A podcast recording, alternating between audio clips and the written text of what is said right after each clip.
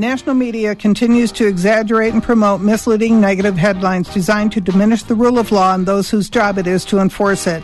Law Matters gives law enforcement a voice to hear their up to date concerns so we can keep our families safe. Remember, the only people who want to defund the police and dismantle these agencies are the criminals. Now let's start the show.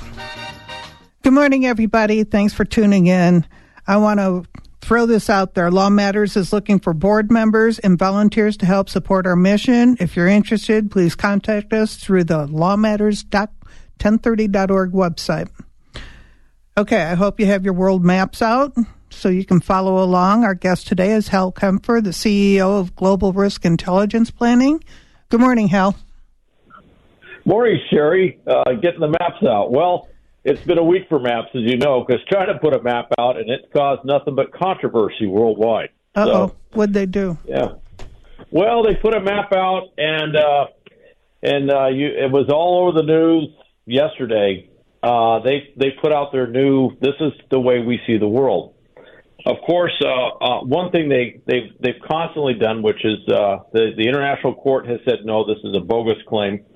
Uh, but is they have this nine dash line uh, in the water in the South China Sea, basically claiming the South China Sea as Chinese waters, to including cutting into the exclusive economic zones of Vietnam, Malaysia, the Philippines. Of course, they claim everything around Taiwan. But, you know, this is one of those things, you know, this gets into the issues that they've had with where the Philippines has an outpost and they try to resupply it in uh, in the you know in that in the disputed shoals areas. Yeah. And uh, the, the Chinese push them back, or the Philippine fishing boats go out there and the Chinese push them back.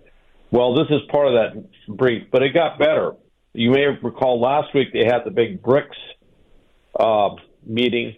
That's supposed to be sort of the counterpart, if you will, uh, to Western alliances. It's uh, you know it's it's basically it's Brazil, Russia, India, China, and then South Africa. And there's a lot of other countries that express interest in joining BRICS. It's kind of a counterpart to the Western model, if you will. Well, uh, Modi was there. You know, there's a lot of kumbaya between China and and uh, and India there. And then, of course, this map comes out, and China claims a big chunk of India. As part of its territory, which was kind of interesting. But but the most interesting thing was there's an island, fairly sizable island on the Amur River uh, on the northern border with Russia.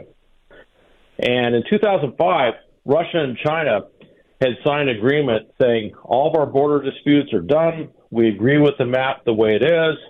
We're not going to go back and uh, look at this again. We have no more disputes. Well, on this map, that, that that big island shows up as part of China, and Russia, and everybody's kind of watching Russia saying, "What's Putin going to say about that?" And uh, and uh, yes, Russia did protest it, but uh, yeah, maps are maps are big news right now because of what China just did. yeah, and they thought Putin was gonna wasn't going to say something about that. I I'm not quite sure. You know, there's a there's uh, I'm I'm one of the few, the proud. Okay, well, okay, that's a Marine Corps thing, but uh, but I'm one of the few out there who who's looked at this relationship with Russia and China, and I kind of take a long view, which is kind of the way China tends to look at things. They don't see things in years or just decades. They tend to look at things at centuries. Yeah. And if you go back in the 19th century, uh, you know, 18th, 19th centuries, uh, Chinese China's empire was gradually eroded by Western powers, and and I'm going to put Russia in that grouping of of say European powers back then. A huge chunk of China up in Siberia, well, what we call Siberia, and uh, and then going into literally Vladivostok, their big Pacific port, that was all Chinese. And uh, the czar took that from the Chinese emperor, and uh, there's a treaty, or uh, well, basically an imposed treaty of 1859. And and there have been a few scholars that have come back and said, you know, if Russia is completely bereft militarily coming out of the Ukraine war, they're kind of wondering if China is going to start making larger claims on some of these territories that were taken by the czars. That's why when this map showed up, taking that island, it really piqued a lot of interest, which is where's where's China going on this? And of course, they've been so vocal and so strident uh, with getting Taiwan back, you know, bringing Taiwan under their control. And of course, this this week, uh, the U.S. pledged that we're doing direct financing uh, military support to Taiwan, and China came back with a very visceral response saying that the U.S. has absolutely crossed a red line, that this will be responded to. Nobody quite knows what that means, but uh, but basically, China has become very vocal, very forceful this last week, and then they put this map out, uh, which was very confrontational with all the countries in the South China Sea, not to mention India and Russia, even, which is really strange. You know, it's funny. We're, I said this on the on one of the television news things last night. You know, uh, there was this thing where you know Putin and Xi said our friendship knows no bounds. Well, apparently they know bounds and those are called boundaries. Boundaries. so, so anyway, there's just a lot going on right now uh, with what China's just done, trying to literally rewrite the map of the world, and and um, and I, and I have to say this kind of goes back to something I think we talked about before, the Barbie issue. Yes. which is yeah, the Barbie movie actually had a map with South China Seas, uh, China's claims in the South China Sea on the map, which, uh, you know, some said, oh, that was just an oversight. It was not an oversight. The reason why is because they want to be able to market that movie in China, which is a huge audience. And so they basically, not the first time Hollywood's done this, they kowtowed to Chinese interests on this. And they said, okay, we're, we'll, we'll, we'll put that South China Sea claim on the map. Kind of like uh, initially, and that got changed in what showed up in the U.S but initially, in that Tom Cruise uh, remake of Top Gun, Maverick, mm-hmm. that uh, yeah, they took the uh, Taiwanese flag off his flight jacket. That was in the first movie, and they took it off, and that was uh, specifically to uh, to avoid offending China, and so they could market that movie in China. So. Uh, so it's not the first time Hollywood's done this, but it all goes back to these extraordinary claims. And these claims these claims are kind of big because um, this gets into the international rule of law, which is kind of what we're talking about with Ukraine as well. This is this is the the rule of law, the law of wars, but also the uh, United Nations, the uh, treaty uh, worldwide called UNCLOS, the United Nations uh, Convention on the Law of the Sea, and China's claim completely up upends that claim uh, of borders. And this is what has everybody concerned is that's how that's how you end up in a potentially going into a third world war. Right. Is if you start if you start reorganizing the map, if you allow countries to make these you know historic claims, and you go around the world, everybody's got a historic claim on other people's territories. I don't know. I'd have to look pretty hard to find a place that doesn't. But just when you go around the world and, and, and at some point in history for 200 years, some kingdom claimed territory in some other kingdom. And uh, so you could end up in endless wars if you try to go back and correct all these things.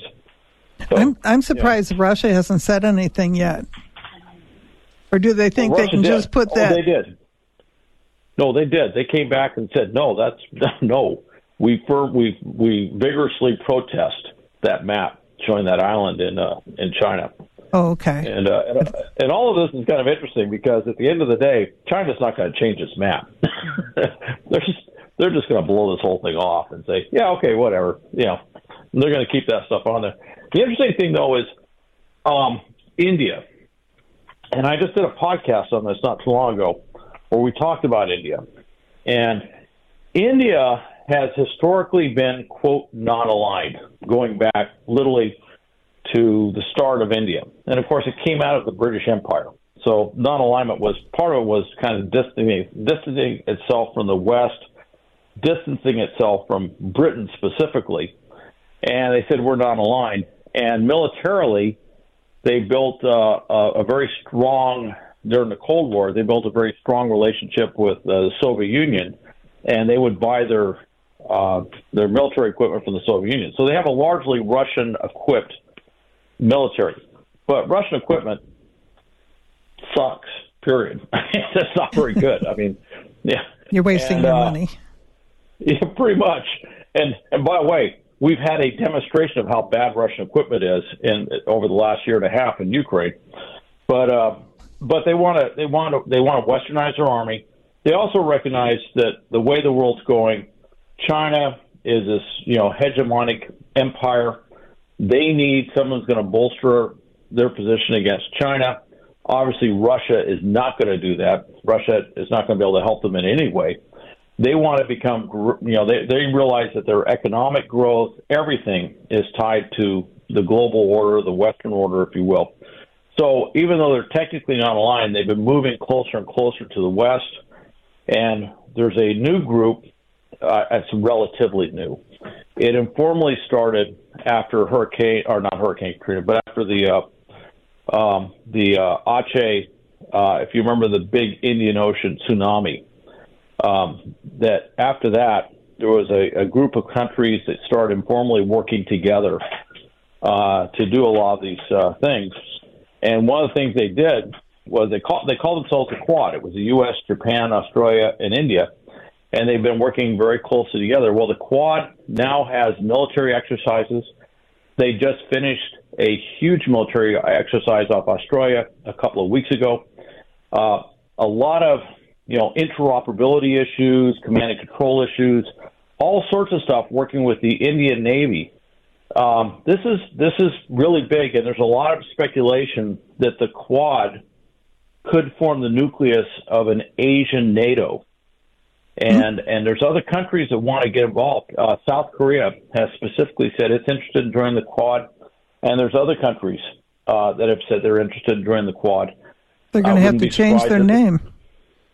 Well, they're going to have to change the name. Yeah. Well, if you go back historically in the 50s, there was a thing called SEATO, mm-hmm. Southeast Asian Treaty Organization, which was supposed to be that was at that time it was the uh, it was essentially set up to be the the Asian NATO for containment of the Soviet Union. Right. And uh, SEATO SEATO really kind of fell apart with the Vietnam War because SEATO was was in, invoked in order to bring. You know, we we always remember the U.S. was over there, but other countries like South Korea was also in Vietnam. The Australians were in Vietnam, and uh, and the Vietnam War was kind of the thing that functionally broke the back, if you will, of SEATO because of how that war transpired. But interestingly, and then of course this last week, if I I'm sorry I'm going on and on, but this last week, President Biden is getting ready to do a state visit to Vietnam, and he's announcing a a very it's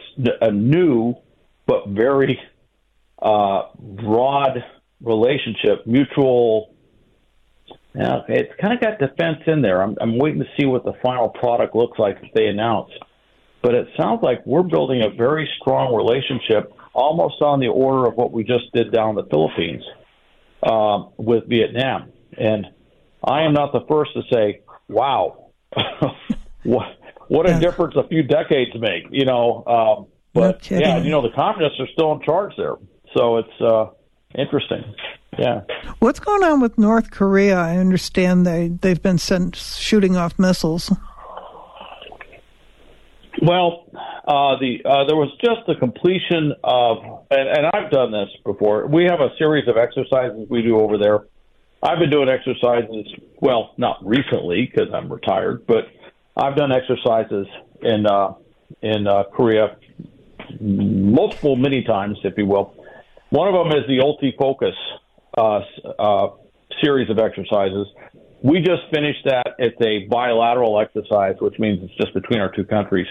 And of course, we have a very large military footprint uh, that's been there forever uh, in South Korea. Well, part of that exercise, um, and we've been doing this more and more, we flew bombers, strategic bombers, uh, over South Korea, not that far south from the DMZ, as a as a statement, which is telling North Korea, hey, South Korea is very much under the nuclear umbrella of the United States. And of course, we've also, as you may have seen in the last few months, we announced we are going to send nuclear submarines, nuclear meaning bomber, boomers, the ones that have nuclear missiles, um, into South Korea, into ports, which we had not done, I think, pretty much since the Cold War. And we just did one of those, very high profile thing. Well, North Korea, as they tend to do, and Kim Jong Un, as he tends to do, goes goes on a you know rhetorical rant about this stuff, and so he launched a couple of missiles into the ocean. I've variously heard them called kind of like ICBMs. We're not quite sure, but then again, I also saw reports that said they were cruise missiles. Those are two very different types of missiles, by the way. Um, but they launched them into the uh, Sea of Japan just to make a, a big statement. And and then he had this big thing where it shows him in front of a map, and he's got his generals there, and it's to discuss the occupation of South Korea by North Korean troops. All right, that's a that's a pretty bold statement. okay. Was he going way, to Putin's university? I well, I think Putin's been in his university. If you if, look, I've, I've I've I've seen South or North Korean rhetoric. You know, some of the propaganda stuff going back for many decades. You know, back to the '80s, and they've always been way over the top on whatever they say. But I, I, I mean, I look at that, and part of me says, "Oh, that's very confrontational." And of course, the press usually picks that up and says, "Oh, you know, this is you know heightened tensions, all stuff." But the other part of me, and this this is more the intelligence, military intelligence side. There, there's no way North Korea is going to get into South Korea and take over because that's one of the problems they have is their equipment is all old. Their ammunition, which the Russians are negotiating hard to get as much ammunition out of North Korea over to Ukraine as possible, their ammunition is still usable. But their equipment, you know, their tanks, their artillery, everything is old, and particularly all their mobile uh, mobile armor stuff, you know, the tanks and armored personnel carriers, infantry fighting vehicles, those are really old, and they're just not going to get very far. And you know, the time when South North Korea could have presented a a, a credible conventional strike capability against South Korea probably ended somewhere in the mid 90s, mid to late 90s. That that that ability of them to actually do something where they could have taken a lot of territory quickly, that sort of got eclipsed. And one of the reasons why uh, North Korea went into the you know developing a nuclear weapon was because they don't have a credible conventional uh, military force so really, all he can do is, you know, he he built these nuclear weapons. We won't get into all the details of how they developed, how they got that technology, and then to build up this missile force. And his whole gambit is that by having a strategic deterrent with nuclear weapons, that somehow he can offset the fact that they can't get their tanks to start and go down the road. and uh, so that's kind of that's you know it's it's typical rhetoric, but you got to watch him I mean, he does. They do stupid stuff. And uh, oh, by the way, this is a complete side note. You know, with the with the uh, massive use of drones on both sides that we see in the Ukraine war, mm-hmm. and the massive use of drones everywhere, there's a a new joint drone command that was just stood up. I think yesterday in in South Korea. It's going to take a while to get up, but this is this thing is it's got all the services in there to include the the the uh, what, what's called the the ROK Marines. Yeah, that's Republic of Korea Marines, who whom I know and I've worked with and trained with, uh, going back a long time, and uh, they're all going to be working this big joint drone thing because everybody's looking at Ukraine and realizing that this is the war of the future. It's going to be one that's filled with with drones. And as one U- former U.S. Army special special forces officer said, he said, "Look, I've been I've been in wars my entire career. You know, in Iraq, Afghanistan, other places around the world, in various different t- types of conflict." And he says, during that time, I never had to look up because the U.S. always owns the skies. You know, we have air superiority, and there really weren't any you know bad guy drones. You know, Al Qaeda wasn't really doing anything with drones. And he said that's all changed. Yeah. He said warfare of the future is you're going to have to look up all the time. So I read, was it yesterday that, or this morning, where Russia is bringing up missiles that allegedly can hit anywhere in the world. Did you see uh, that? Satan, yes, the Satan two, the new and new and improved version of the Satan. That's actually our name for it, not their name. I, I was really get a kick out of that. so, what's up uh, with that? Why is this just a you know a show like uh, North Korea likes to put on a show? It, it really it is. Um, you know, it, no one really. You know, everything I've said, it doesn't. With what they have, it's not an appreciable difference in their strategic capability or strategic strike capability. The missiles they have are kind of old and this has been going on for years. That they needed to um, improve their missile system. This is not what I what what little I've seen of it. It's not a dramatic improvement. It looks like just it's an improvement on the same basic basic concept, strategic concept, if you will. It's just yeah. a newer missile. It's got a little bit more range on it. Um, it can fire 10 independently targeted warheads, which I always question Russian warhead targeting capabilities. That's always been a been a bit of an issue. You know, we back in the '80s, we would do I think it was called um, uh, MIRVs, multiple independently targeted reentry vehicles, and they would do MARVs, multiple. Um, I forget what the A stood for, but it was just basically they would shower an area with nuclear weapons. Now, in all fairness, nuclear weapons do kind of adhere to that horseshoe rule which is close counts. All right, so uh, so they, you know, if you if you get a nuclear weapon within a proximate area, it's so big that it causes, you know, you're going to have massive devastation of that. So you don't have to be quite as exact, say, with other munitions, if you will. With that said, I don't know what they what they're really going to gain from this at all. It, it was really seen as a propaganda move to offset the fact that they're they're basically getting pushed back in Ukraine and they didn't have any good news to talk about Ukraine, so they basically said, "Hey, we we got this missile." And frankly, I don't know if that missile was any was was a new missile, uh, any newer a missile on the day of the announcement that it was, say, a month or two months ago or six months ago. But they just needed something to talk about, so they said, "Hey, we got this missile, and we can do this stuff." But do they have expiration dates? Well, it's not quite like milk. All okay. right, but uh, but um, but well, with missiles, um, uh, with any nuclear weapons, uh, there's a constant, and when we have this in the U.S., but any any of those weapons, you know, the uh, the the nuclear material itself, the warhead material, it does decay over time. That's just the the nature of radioactive substances.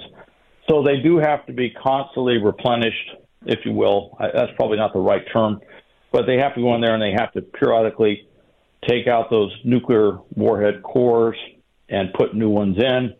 And then you know and that's the same thing. So they they don't expire so much but they they don't sit there forever. Uh during the at the end of the cold war one of the things the russians had was and i think we had we had them too was what we call backpack nukes. Now, i don't wouldn't want to be one of the guys that had to do this but uh but they had they had units and we had units where these guys would literally backpack in a small tactical nuclear weapon, and uh, and then they would you know covertly insert it behind enemy lines, and it would go anyway. I always assumed the guys that had that mission were like the fastest runners in their platoon. You know, gotta be, gotta okay, be. Go, go. Yeah, it's kind of it's kind of like the uh, what was the old that old joke they had? They said uh, they've developed a nuclear hand grenade. We just can't get any volunteers who want to throw it. Exactly. But um, yeah, but anyway, uh, big fear was after the Cold War was where are all these backpack nukes?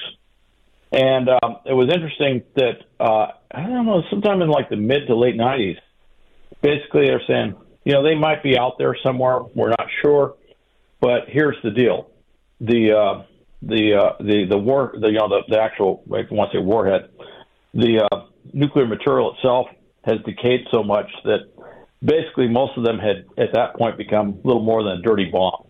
You know, yeah. if you blew them up, you could spread radiation, but it wasn't going to get the uh, the uh, nuclear explosive effect that that they would have had at one t- point. And and you may have seen certainly after 9/11, you didn't hear a lot about backpack nukes, and the reason why is because pretty much everybody is assessed by that time, unless they had somehow able to plug into a way to to go in there and uh, maintain those things. If somebody did have them, they're they're not very useful. So. Well, that's what I was wondering because if they're laying around for months and years on end, well, it's not going to be as spectacular as as they imagined. No, no, but I mean uh, the Russians. I mean, we have it. We have a very set program. I mean, every once in a while, makes the news that you know that the uh, you know that the Air Force or something uh, wasn't doing what they were supposed to do with nukes. It gets everybody excited, and there's usually you know a lot of discussion about we have to do this, we have to do that, and but generally speaking, uh, all the strategic weapons across the board, and as far as I know, the Russians still do this. I don't know how well they do it right now because their military is in such bad shape, but uh, but they do maintain these weapons on a regular basis to make sure that they are they have a credible deterrent. And uh, so, as far as I know, their nuclear weapons are ready to go. I, I honestly don't know if a lot of their other stuff is. You know, at the uh, end of the Cold War, you know, we used to joke in the intelligence community that we spent an enormous amount of, of, of money and effort trying to figure out how many nuclear submarines were in the Murmansk Peninsula. And after a few years after the end of the Cold War, it's like we don't have to work so hard because we know they're just sitting there tied up at the port, rusting. They they didn't have the uh, funds to take them out to sea, so they just kind of sat there and fell apart. And I don't know. I think one or two of them may have actually sank while tied up. That's funny. Um, and they so hopefully they got the missiles off before that. But uh, yeah, that was just that's that's Russian maintenance, which is more of a concept piece. So. that's yeah. funny. Well, we're going to take a quick break. We're going to be back in a couple of minutes. Stay with us.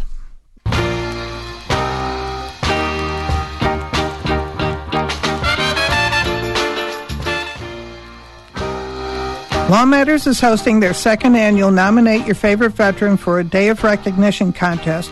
In 150 words or less, tell us your veteran story and send it to info at lawmatters1030.org by September 30th.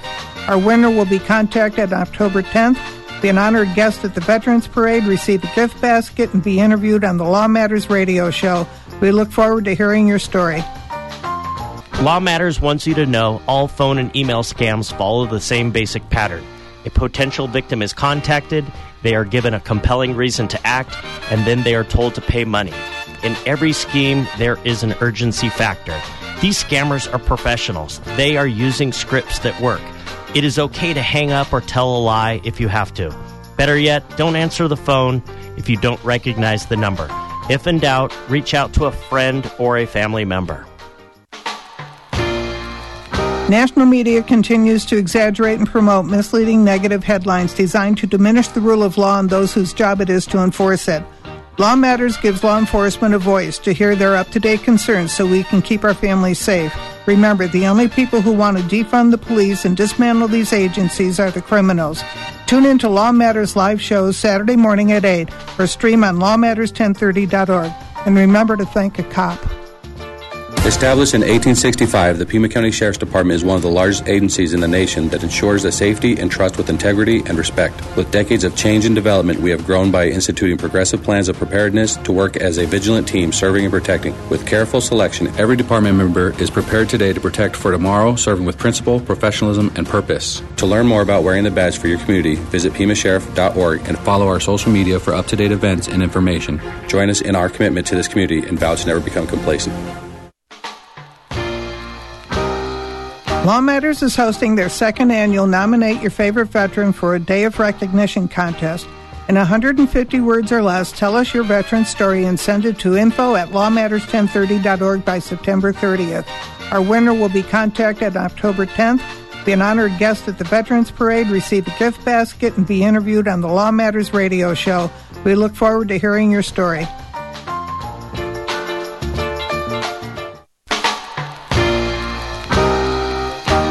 Staying with us. Our guest today is Hal Kempfer, the CEO of Global Risk Intelligence Planning. And I heard that Putin Airlines was running a special for your holiday travel. Are you interested? Any unexpected stops? Probably. you know, uh, it was interesting. Uh, uh, a little thing, a Black Sea issue uh, is, uh, you know, they Russia. It's very interesting. Russia has declared, quote, a blockade of uh, Ukrainian ports. All right, and they said they're going to stop uh, ships and stuff. Now, interestingly, uh, they did stop a ship going, I think it was going up to Ukraine, and they did board it. And and it was pointed out as much as they said, "Oh, it's a violation of international law," you know, Ukraine said that, and and I think the U.S. kind of chimed in on that.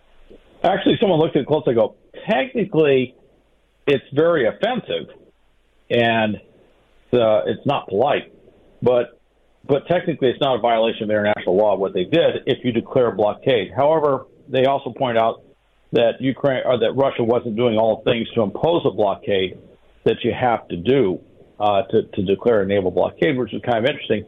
Anyway, that has stopped shipments of grain coming out of the Ukrainian ports going around the world, which is causing huge issues with what's referred to as the global south and uh, and lots of countries around the world, but specifically in the Middle East and uh, and and Africa, and, but also in Asia, are have a huge dependence on uh, grain coming from Ukraine and Russia uh, that has to go through the Black Sea or has always gone to the Black Sea, and so this whole thing with the Black Sea is huge. Well, Ukraine and they, they announced they're doing a couple more ships this morning. They've had a couple of ships go down a new route and as near as I've, I've been able to figure out, they hug the coast.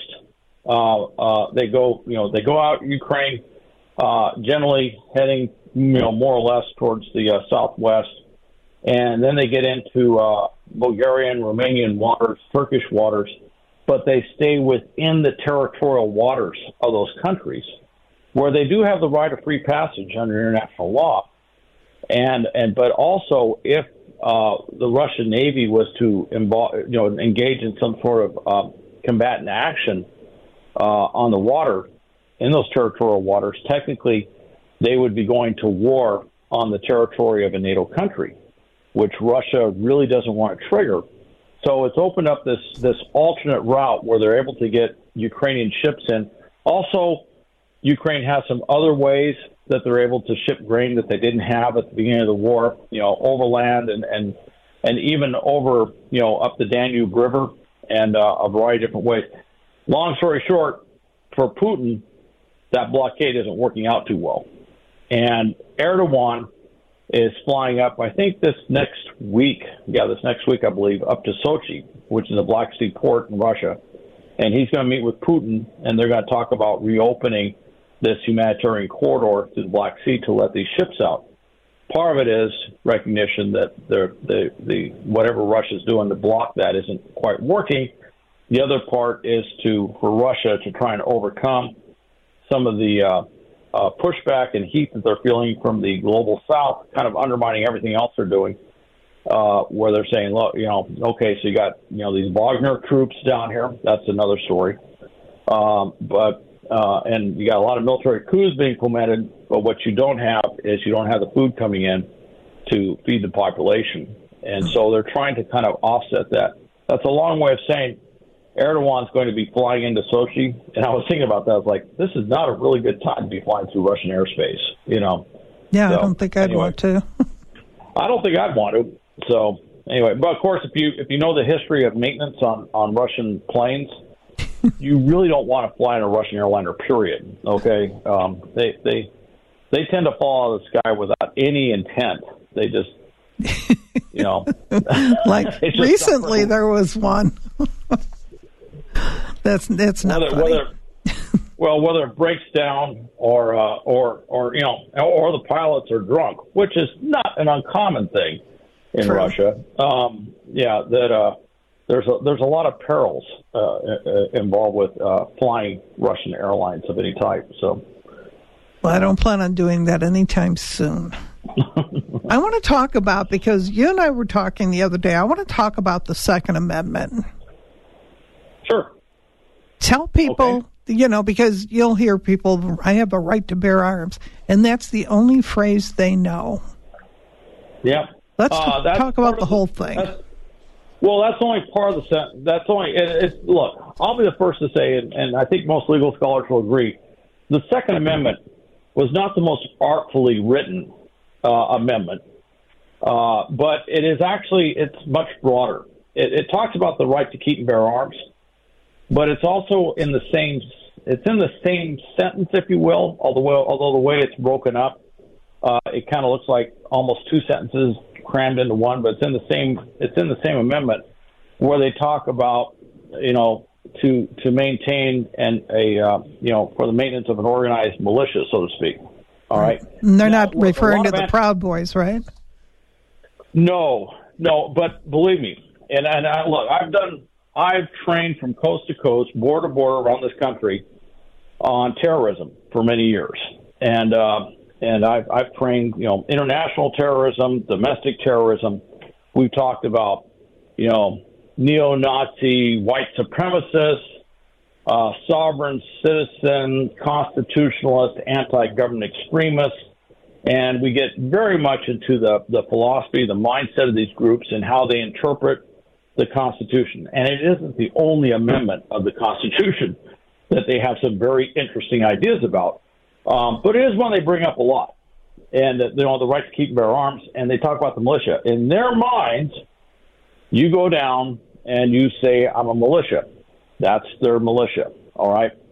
And the fact that they got together in a bar and said that uh, they're a militia, that's enough organization as far as they're concerned. Now, I have to be a little cautious on this because, you know, as a Marine, um, our, our entire Marine Corps was set up in a tavern originally in 1775. So there is, I'm not taking any cheap shots at what happens in bars. But, um, um, but with that, that's their view. The organized militia uh, was something that states put together, and you know the 13 colonies, um, and you know, and it goes back to you know they came out of the Articles of Confederation, which was a very loose arrangement where the states had all the power to include all the power of taxation, and moved into the Constitution. Well, there was a, a sort of a state-centric focus on that and so they talk about the state militias. Well, over time, that state militia has become the uh, the National Guard, and the states have National Guards. And if you if you look at, for example, in Hawaii with the Lahaina fire, you have military involvement over there.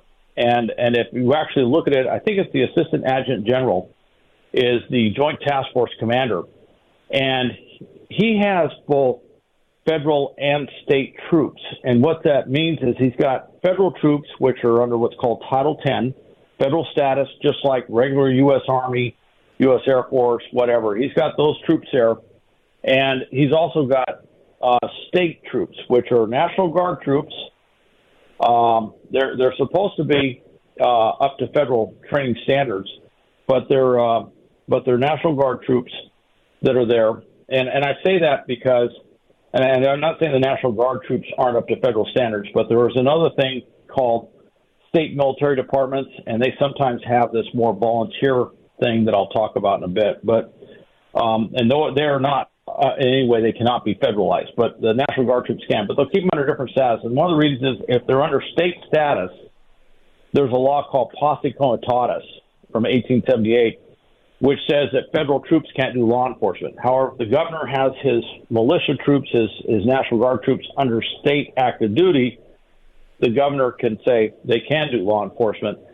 Anyway, long story short, I'm, I'm kind of I'm kind of hitting a lot of different things here. Let me get back to the Second Amendment. It talks about for the maintenance or for a, for an organized militia. All right, the militia they were talking about is today the National Guard, and uh, one of the things with that, and it's a it's a I'll be the first to say it's not a certainly not a majority opinion out there, but the thought was look at the amendment as a whole, and whereas you know there's a lot of you know you know I'm I'm in California, so you know our governor is always trying he's proposing a new amendment to outlaw guns or something like that, but um, if you look at the amendment as a whole, you could say okay the the right to keep bear arms is is tied is is not predicate, but it's actually after, but it's tied to the organized militia piece. Should the organized militia have a role in uh, in, in somehow regulating who has those guns? And and that makes uh, sense to me.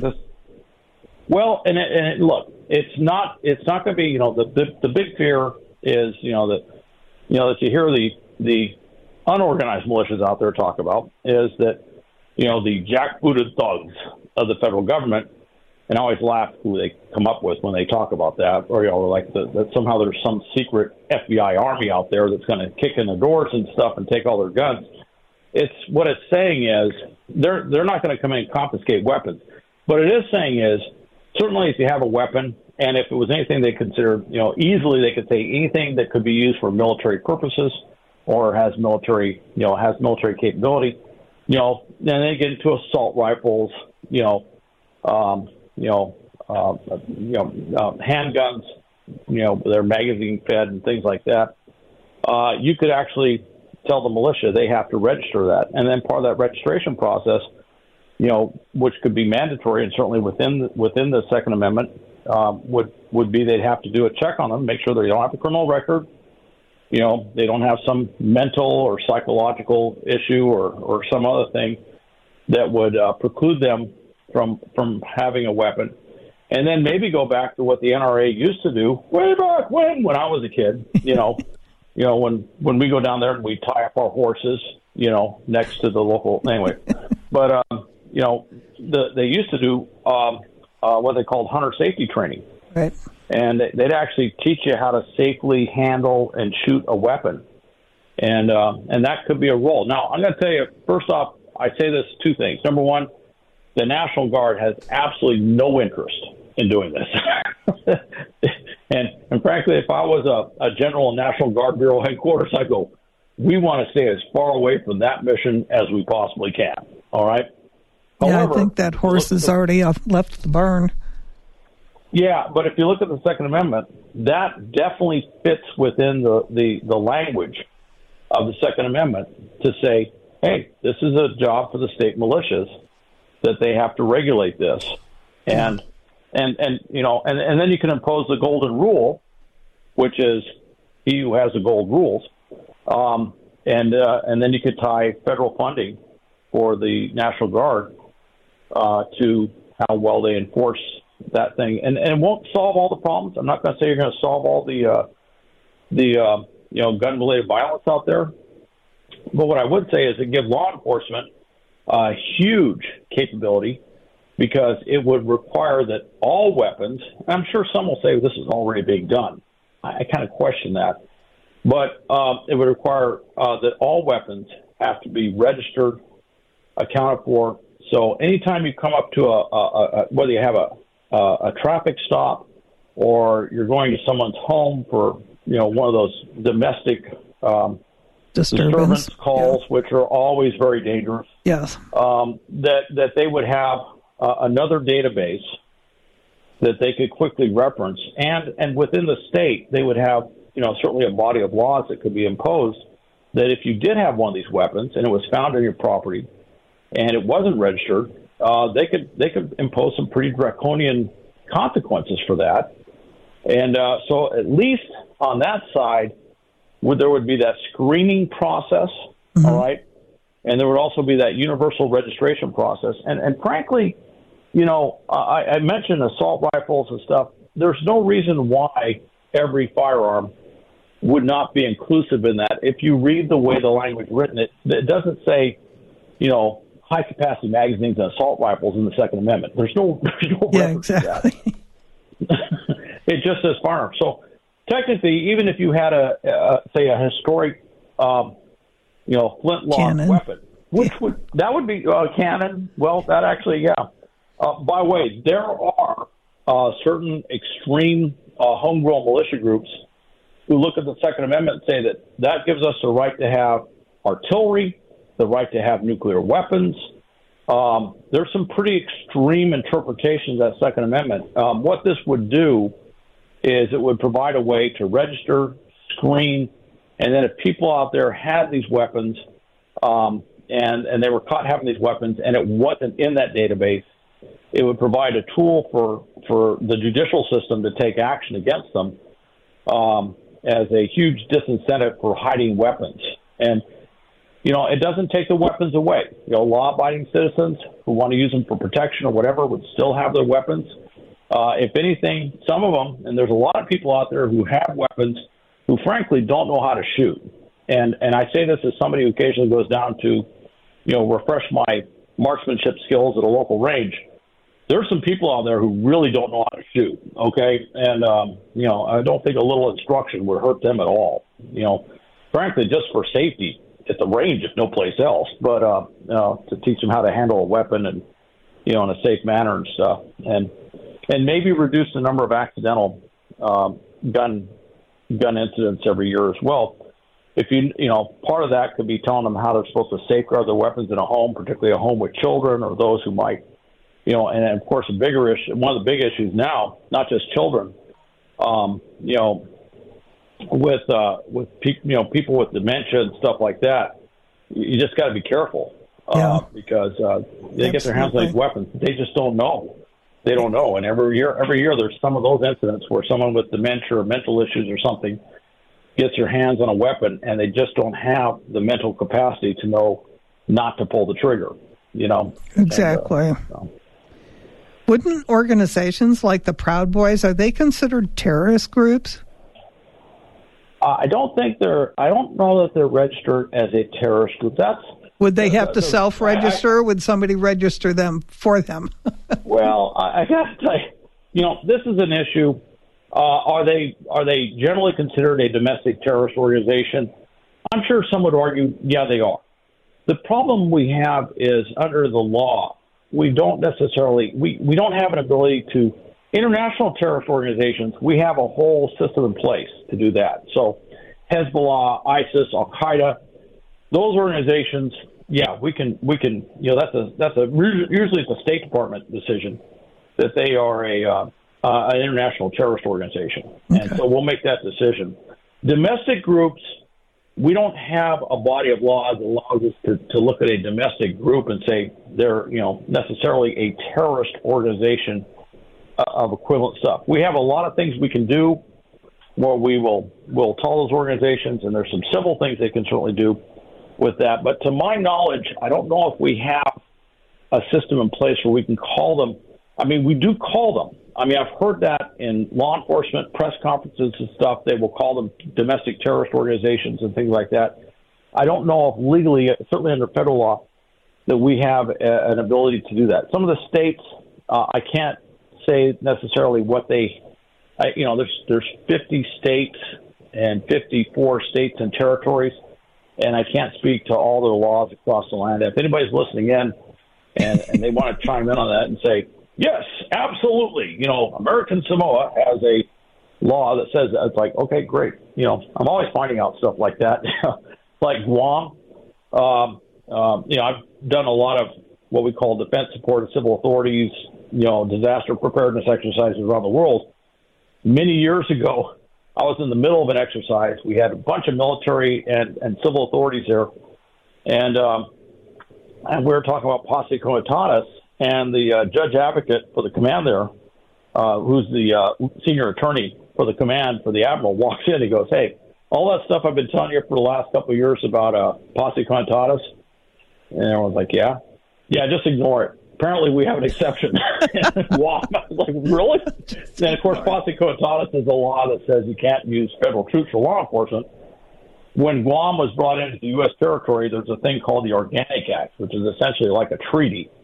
And uh, the treaty says that the governor can request the senior military commander on Guam to have troops uh, do law enforcement missions. Um, and that's because Guam is way the heck out there, you know. Yeah.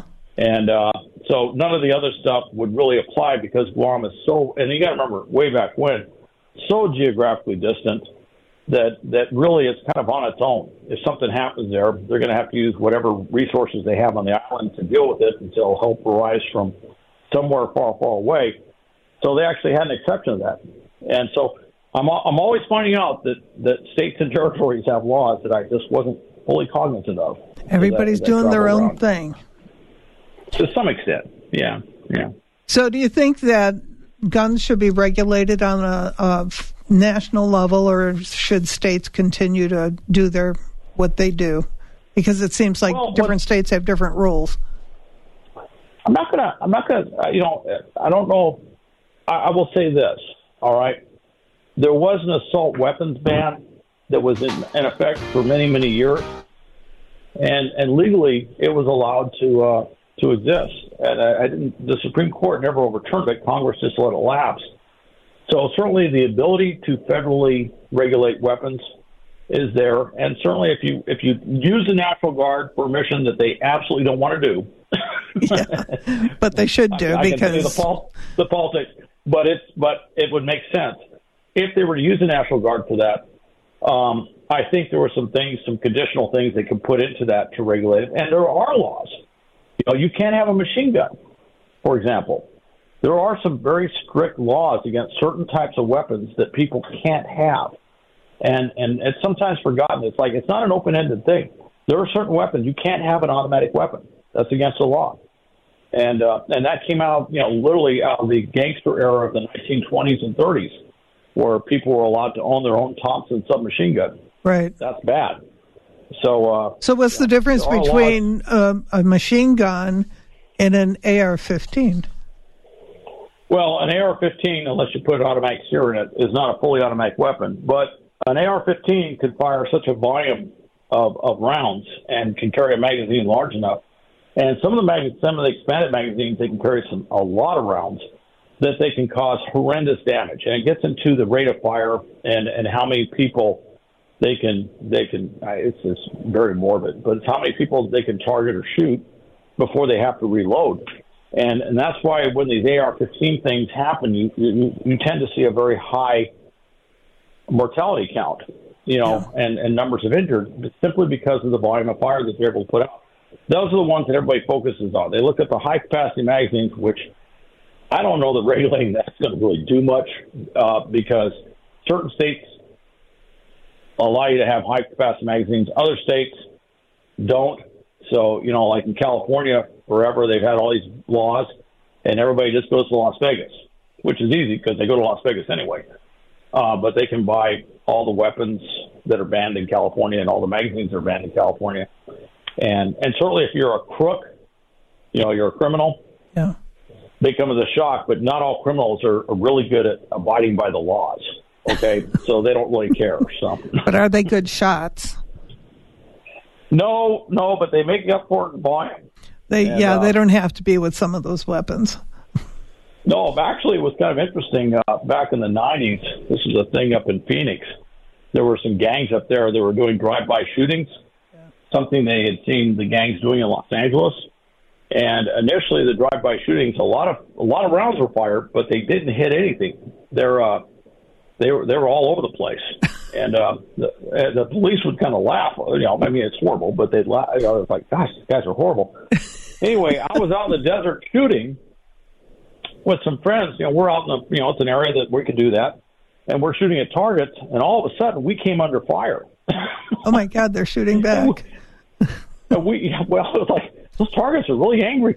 So anyway, we we hit the deck and laid low, and um, and it was some car driving by. Oh my God! Um, and and what we later put together was that was the gangs were driving around the desert practicing their drive-by shooting skills. Um, in this case, in this case, we just happen to be, you know, opportunistic live targets for them to practice on. But, um, uh, but yeah, these, you know, so bad yeah, idea. generally speaking, yeah, generally speaking, their marksmanship isn't very good. But if you're close enough, it doesn't matter. You know, that's the way gangs operate. You know. Okay, we only have 15 seconds left, so I want to thank you for coming on the show and talking to us about world affairs and explaining the Second Amendment. And until next week, I want everybody to shop local and stay safe.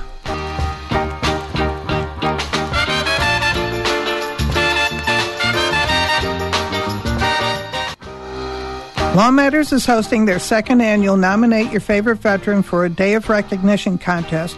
In 150 words or less, tell us your veteran story and send it to info at lawmatters1030.org by September 30th. Our winner will be contacted October 10th be an honored guest at the Veterans Parade, receive a gift basket, and be interviewed on the Law Matters radio show. We look forward to hearing your story. LawMatters1030.org is a nonprofit that needs your support in El Tour de Tucson, either by riding a bike or walking in the 5K. To support us while we support law enforcement, please go to lawmatters1030.org support page to sign up. We'll see you there.